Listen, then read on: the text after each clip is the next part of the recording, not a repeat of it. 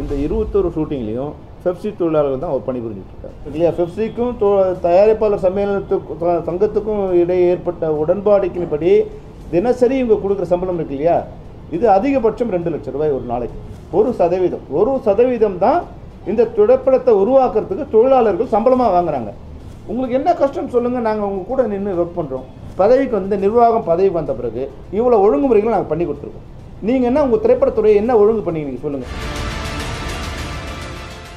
Periyar Maniammai institute of science and technology Vallam Thanjavur admissions open for architecture engineering arts and science management education think innovate transform தயாரிப்பாளர் சங்கத்துக்கும் தயாரிப்பாளர்களுக்கும் ஒரு வேண்டுகோள் என்னென்னா அவங்க வந்து இன்றைக்கி ஏதோ ஒரு க சூழ்நிலையில் அவனுக்கு அனௌன்ஸ் பண்ணியிருக்காங்க. ஒன் டு ஒன் இல்லைங்கிறது அனௌன்ஸ் பண்ணியிருக்காங்க. இன்றைக்கி வந்து ஏறக்குறைய இருபத்தோரு ஷூட்டிங் நடந்துகிட்டு இருக்கு இன்றைக்கி இன்றைக்கி வந்து இருபத்தோரு ஷூட்டிங் நடந்துட்டு இந்த இருபத்தொரு ஷூட்டிங்லேயும் பெப்சி தொழிலாளர்கள் தான் ஒர்க் பண்ணி புரிஞ்சிட்ருக்காங்க. பெரிய படத்துலேருந்து சின்ன படம் வரைக்கும் பெப்சி தொழிலாளர் தான் ஒர்க் பண்ணிட்டுருக்காங்க அதனால் சூழ்நிலை இப்படி இருக்கும்போது தேவையற்ற ஒரு முரண்பாடை வந்து தயாரிப்பாளர் சங்கம் எதிர்கொள்ள வேண்டாம்ங்கிறது தான் இப்போ நான் தயாரிப்பாளர் சங்கத்துக்கு வைக்கிற வேண்டுகோள். ரெண்டு வருடங்களுக்கு முன்னாடி தொடங்க வேண்டிய பேச்சுவார்த்தை வந்து அப்போ தயாரிப்பாளர் சங்கம் வந்து கோர்ட்டில் கேஸ் நடக்கிறதால தயாரிப்பாளர் சங்கமே நிர்வாகம் இல்லாமல் இருந்தது. அதனால் அவங்களால் தொடங்க முடியல. அதுக்கப்புறம் தயாரிப்பாளர் சங்கம் வந்த உடனே கொரோனா முதல் அலை வந்து மிக அதிகமான பாதிப்பில் இருந்தது. அதனால் தொடங்க முடியல. மறுபடியும் தொடங்கலான்னு வரும்போது கொரோனா ரெண்டாவது அலை இருந்தது. அதனால் தொடங்க முடியல. இது ஏறக்குறைய ரெண்டு வருடங்களுக்கு மேலாக இந்த பிரச்சனை வந்து இருந்துகிட்டே இருக்குது அதனால் தயவு செய்து காலதாமதம் பண்ணாமல் எங்களுடைய ஊதிய ஒரு பேச்சுவார்த்தை விரைவாக முடிக்கணும். அப்படின்னு நாங்கள் வந்து கடிதம் அமைச்சிருந்தோம் அவங்க இது வரைக்கும் எந்த பதிலும் அனுப்பலை. நடப்பு தயாரிப்பாளர் சங்கத்திலேருந்து எங்களுக்கு கடிதம் அமைச்சிருக்காங்க தயாரிப்பாளர் சங்கத்துக்கும் தொழிலாளர் சம்மேளனத்துக்கும் உறவு வந்து சீர்கெட்டிருக்கு. ஏதோ பேச்சுவார்த்தையில் முரண்பாடு ஏற்பட்டிருக்கு. மூணு வகையான திரைப்படங்கள் இன்றைக்கி தமிழ்நாட்டில் தமிழ் படங்கள் தயாராகிட்டு ஒன்று இரநூறு கோடி ரூபா பட்ஜெட்டில் படங்கள். அது இரநூறுலேருந்து இரநூத்தம்பது இரநூத்தி இருபத்தஞ்சி இது போல் இருக்கலாம். நூறு கோடியில் தயாரிக்கிற படங்கள். நூறு நூற்றி இருபத்தஞ்சி எண்பது தொண்ணூறு அது மாதிரி இருக்கலாம். ஐந்து கோடியில் த- இருக்கின்ற படம் இது வந்து அஞ்சுலேருந்து ஒரு நாலாக இருக்கலாம் ஆறாக இருக்கலாம் எட்டாக இருக்கலாம். இது போல் ஒரு ஏபிசின்னு அதாவது வந்து தரம் இல்லை. இந்த பொருளாதாரத்தை அடிப்படையை வச்சு மூன்று வகையான படங்கள் நம்ம எடுக்கலாம். இப்போ இரநூறு கோடி ரூபா திரைப்படங்கள் எடுக்கிற படங்கள் நீங்கள் பார்த்தீங்கன்னா அதில் வந்து நடிகர் நடிகர் சம்பளம் வந்து ஐம்பத்தஞ்சு சதவீதம். அவங்க நடிகர் நடிகர் சம்பளம் போயிடும்.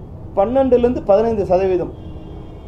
அதில் பணிபுரிகிற இயக்குனர் ஒளிப்பதிவாளர் இசையமைப்பாளர் ஆர்ட் டைரக்டர் இது போல் மற்றவங்களோட சம்பளம் போயிடும். அப்போ எழுபது பர்சன்ட் அதுக்கு போயிடும். அதுக்கப்புறமா இருபது பர்சன்ட்டு இருபத்தஞ்சி பர்சன்ட்டில் இந்த திரைப்படம் எடுக்கும் அது மாதிரி படங்களுக்கு ரெண்டு லட்ச ரூபாய் எங்களுடைய சம்பளம். ஒரு நாளைக்கு ரெண்டு லட்ச ரூபாய் சம்பளம். யாருக்கு? பெப்சி நிர்ணயிக்கிற சம்பளம் இருக்கு இல்லையா? பெப்சிக்கும் தயாரிப்பாளர் சம்மேளனத்துக்கும் சங்கத்துக்கும் இடையே ஏற்பட்ட உடன்பாடுக்கின்படி தினசரி இவங்க கொடுக்குற சம்பளம் இருக்கு இல்லையா? இது அதிகபட்சம் ரெண்டு லட்சம் ரூபாய் ஒரு நாளைக்கு. அதில் அவங்க நிர்ணயிக்கிற சம்பளம் இருக்கு பாருங்கள் இப்போ டைரக்டருக்கு அவங்களே நிர்ணயம் பண்ணுவாங்க. கேமராமேனுக்கு அவங்களே நிர்ணயம் பண்ணுவாங்க. அது இல்லாமல் நாங்கள் நிர்ணயம் பண்ண சம்பளம் இருப்பார் ஒரு பதினோரு யூனியன் இருக்குது இதில் வந்து light menu production assistant makeup இது உதவியாளர்கள் எல்லாருக்கும் இருக்காங்க இல்லையா? இவங்க எல்லாருக்கும் வந்து ரெண்டு லட்ச ரூபாய் அவங்களோட சம்பளம். டெய்லி வேஜஸ் ஒரு நாளைக்கு. நூறு நாள் படப்பிடிப்பு நடக்குதுன்னு வச்சுங்க. அப்போது ரெண்டு கோடி ரூபாய் இதனோட காஸ்ட் எங்களோட மொத்த பணம் ரெண்டு கோடி ரூபாய் பெரிய படங்களுக்கு.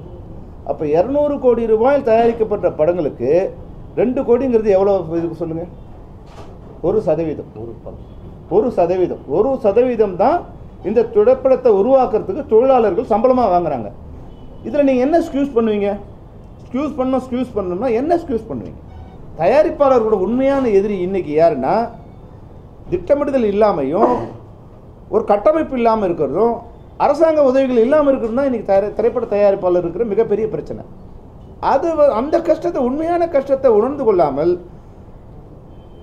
பெப்சி தொழிலாளர் மேலே வந்து ச சேத்தவாட்டு இறைக்கிறது வந்து ஒரு சரியான செயலாக இருக்காது. அப்போது உங்களுடைய பிரச்சனைகளை வந்து நீங்கள் சரியாக உணர்ந்து கொள்ளாமல் எங்களை குறை சொல்வதோ இல்லை வந்து உண்மையான பிரச்சனையை புரிஞ்சுக்கிட்டு நீங்கள் வந்து செயல்பட வேண்டும் என்பது தான் தயாரிப்பாளர்களுக்கு நாங்கள் கொடுக்குற வேண்டுகோள். இதை ஒழுங்கமைச்சு கட்டமைச்சு இதை சரி பண்ணிங்கன்னா உங்களுக்கு என்ன கஷ்டம் சொல்லுங்கள் நாங்கள் உங்கள் கூட நின்று ஒர்க் பண்ணுறோம் நீங்கள் ரெண்டு டிரைவர் வராரு நாலு லைட்மேன் வராரு. இதெல்லாம் உங்களோட குற்றச்சாட்டு. நாங்கள் இது சரி பண்ணுறோம் முகமூடி படத்துக்கு ரெண்டு பேரோட வந்த பூஜை இன்றைக்கி இன்னைக்கு வந்து பன்னெண்டு பேரோட வராங்க. இன்னைக்கு அவங்க ஷூட்டிங் என்ன உயர்ந்துடுச்சு? சம்பளம் கொடுங்க. இப்போ நீங்கள் என்ன பண்ணுறீங்க அதிகம் முன்ன மாதிரி இருக்கிற லைட்ஸ் மேன் வந்து இப்போ இல்லை. இப்போ அளவுக்கு அதிகமான லைட்ஸு முன்னாடி வந்து ஒரு லைட்டை நிறுத்தி வச்சு லைட் மேன் அப்படியே உட்காந்துருக்கலாம் இப்போ உட்கார முடியாது. கேமராமேன்ஸ் இப்போ எப்படி இருப்பாங்கன்னா பத்து கட்டர் வச்சுருப்பாங்க. உங்களுக்கு தெரிஞ்சு நீங்கள் போய் ஷூட்டிங் பண்ணீங்கன்னா. இப்போ எல்லாம் ரியாலிட்டி லைட்டிங்னு அது வந்து பத்து கட்டர் இருக்கும். முன்ன மாதிரிலாம் லைட் மேன் போய் உட்கார முடியாது. அப்போது ஒம்பது மணி கால் ஷீட்டுக்கு அவங்க ஆறு மணிக்கு வந்துட்டு ஆறு மணிக்கு பேக்கப் பண்ணி அதுக்கப்புறமா எல்லாத்தையும் எடுத்து எடுத்து வந்து மறுபடியும் யூனிட்டில் கொடுத்துட்டு மறுபடியும் வீட்டுக்கு வரதுக்கு பத்து மணி ஆகும். அப்போ வந்து பதினாறு மணி நேரம் ஒருத்தர் ஒர்க் பண்ணுறாங்க அப்போ எதன் எந்த அடிப்படையில் ஒர்க் பண்ணுறாங்க திரைப்படத்துறையில் தயாரிப்பாளருக்கும் அவங்களுக்கும் ஒரு அண்டர்ஸ்டாண்டிங் இருக்குது நட்பு இருக்குது சரி பரவாயில்லன்னு அந்த ஏதோ ஒரு இதில் வந்து சம்பளம் கம்மியாக இருந்தாலும் வேலை இல்லைனாலும் இதில் வந்து பழகிட்டோங்கிறதுக்காக இல்லை இந்த வேலை பழகிடுச்சு அவங்களுக்கு. அதனால் அது ஒர்க் பண்ணிட்டு இருக்கும்போது இதில் ரெண்டு பேர் அதிகமாக வந்துட்டாங்க. நாங்கள் அதெல்லாம் கூட நாங்கள் சரி பண்ணுறோம் ஆனால் நீங்கள் சரி பண்ண வேண்டிய விஷயம் எங்கே இருக்குது நான் சொன்னது ஒரு- நான் யாரும் அந்த அம்மாவை குறை சொல்கிறதுக்காக சொல்லலை. நீங்கள் அது போன்ற விஷயங்களை வந்து சரி பண்ணிவிட்டு நாங்கள் பதவிக்கு வந்து நிர்வாகம் பதவிக்கு வந்த பிறகு இவ்வளோ ஒழுங்குமுறைகளை நாங்கள் பண்ணி கொடுத்துருக்கோம். நீங்கள் என்ன உங்கள் திரைப்படத்துறையை என்ன ஒழுங்கு பண்ணீங்க? நீங்கள் சொல்லுங்கள் தயாரிப்பு துறையை நீங்கள் என்ன ஒழுங்கு பண்ணீங்க? எந்த ஒழுங்குமே பண்ணாமல் இன்னும் எங்களையே கூட சொல்லிட்டு இருந்தால் என்ன அர்த்தம்? தேவையற்ற பிரச்சனைகளை பண்ணிவிட்டு எங்களுக்கு வந்து உண்மையிலேயே மன கஷ்டமாக இருக்குது இந்த இண்டஸ்ட்ரி வந்து சீரமைக்கணும்னு நாங்கள் நினைக்கிறோம். எங்களை பயன்படுத்தி கொண்டு. நாங்கள் வந்து யாரையும் குறை சொல்ல விரும்பல. நான் இருக்கிற உண்மையை நான் சொன்னேன். ஏன்னா நான் யாருக்கும் பயப்படவும் இல்லை.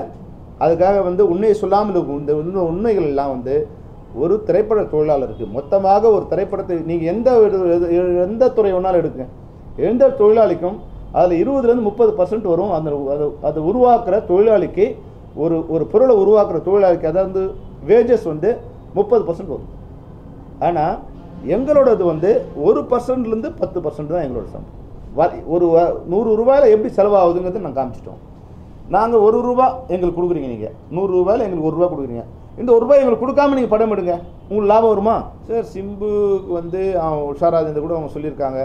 அந்த அம்மாவுக்கு நான் சொல்கிறது வந்து அன்னைக்கு வந்து இது என்ன பிரச்சனைன்னு எனக்கு தெரியல. ஏன்னா உதவி பண்ண போயிட்டு இப்போ அவங்க என்ன வந்து கேள்வி கேட்குற ஒரு நிலைக்கு வந்துருச்சு. ஆக்சுவலாக வந்து அன்னைக்கு நாங்கள் வந்து அந்த மீட்டிங்கில் கலந்துக்கிட்டது இந்த படம் கொஞ்சம் ரிவ்யூ பண்ணுங்கள் இந்த அவுட்டோர் ஷூட்டிங் போட்டோம் சிம்பு ஷூட்டிங் வந்து அவங்க வந்து கவுன்சிலில் இருந்து அது இந்த பிரச்சனை முடிச்சுட்டு தான் படத்தை போகணும்னு சொல்லியிருக்காங்க. நாங்கள் அன்றைக்கி அவங்கள போய் ரெக்வஸ்ட் பண்ணிட்டு தான் போகிறோம் நாங்கள் வந்து கடிதம் கொடுக்குறோம். இந்த தயாரிப்பாளர் சங்கத்துக்கு அவுட்டோர் போயிட்டு வந்துட்டோம். அதுக்குள்ளே நீங்கள் பேசி முடிச்சிங்க. ஏன்னா தயாரிப்பாளர் சங்கத்துக்கும் எங்களுக்கும் வந்து ஒன் டு ஒன் அக்ரிமெண்ட் இருக்குது அவங்க என்ன ப- என்ன பண்ணோம்னா எல்லாருடைய ஒப்பந்தங்களை பெற்று இந்த படத்தை எல்லாரும் இப்போ நாங்கள் வந்து ரெண்டு நிபந்தனை கொடுத்துருக்கோம். ஒன்று வந்து கான்ட்ராக்டில் ஒர்க் பண்ணுற டெக்னீஷியன்ஸ் அவங்க எல்லாருக்கும் அக்ரிமெண்ட் கம்பல்சரியாக வந்துடணும். டைரக்டர் கேமராமேன் அவங்க எல்லாருக்கும் agree- ஏன்னா முன்ன மாதிரி இப்போ வந்து லட்சங்களில் சம்பளம் இல்லை. கோடிகளில் சம்பளம் இருக்கும்போது அந்த வார்த்தை முன்ன பின்ன மாறினா வந்து எங்களால் பஞ்சாயத்து பண்ண முடியல. எவ்வளோ ஒரு சம்பளம் நான் வந்து எனக்கு பத்து கோடி சம்பளம் வரணுங்கிறேன். அவர் வந்து அஞ்சு கோடி தாங்கிறார். அப்போ வந்து எந்த விதமான இதுவும் வெட்ட முடியல.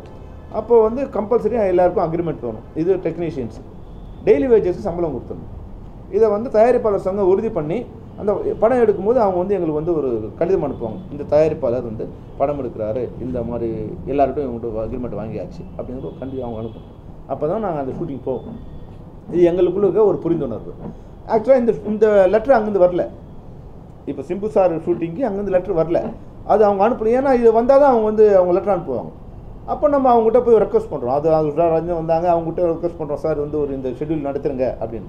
இப்போ அந்தம்மா அந்த அம்மா என்ன நினைக்கிறாங்க? என்ன ஏன் கொண்டு வந்தாங்கன்னு கேட்குறாங்க அது அவங்களுக்கு உதவி பண்ண போய் எனக்கு எதுக்கு இது தேவையில்லாத வேலை? அவங்களுக்கான அதனால் அவங்களுக்கு சம்மந்தம் இல்லாது. அவங்களும் அங்கே இருந்தாங்க. நாங்கள் எங்கள் ரெக்வஸ்ட் கொடுத்தோம். சார் இது மாதிரி வந்து இந்த அஞ்சு நாள் ஷெட்யூலை நடத்திடுங்க அதுக்கப்புறம் பண்ணலாம் அப்படின்னு வந்து அவங்களுக்கு கேட்குறோம் Periyar Maniammai Institute of Science and Technology, Vallam, Tanjavur. Admissions open for BTech Aerospace Engineering. Think, Innovate, Transform. Gautham Menon அவர்கள் ஆறாம் தேதி வெந்து. தணிந்தது காடு வெந்து தணிந்தது காடு அது ஆரம்பத்திலே வந்துகிட்டு இருக்கு சின்ன படம் எடுத்தா லாஸ் ஆகுது பெரிய படம் எடுத்த லாபம் சம்பாதிக்கணும் பார்த்திபனை வச்சு நினைக்காத நாளில் எடுத்தேன் ஒன்னே கால் கோடி லாஸ்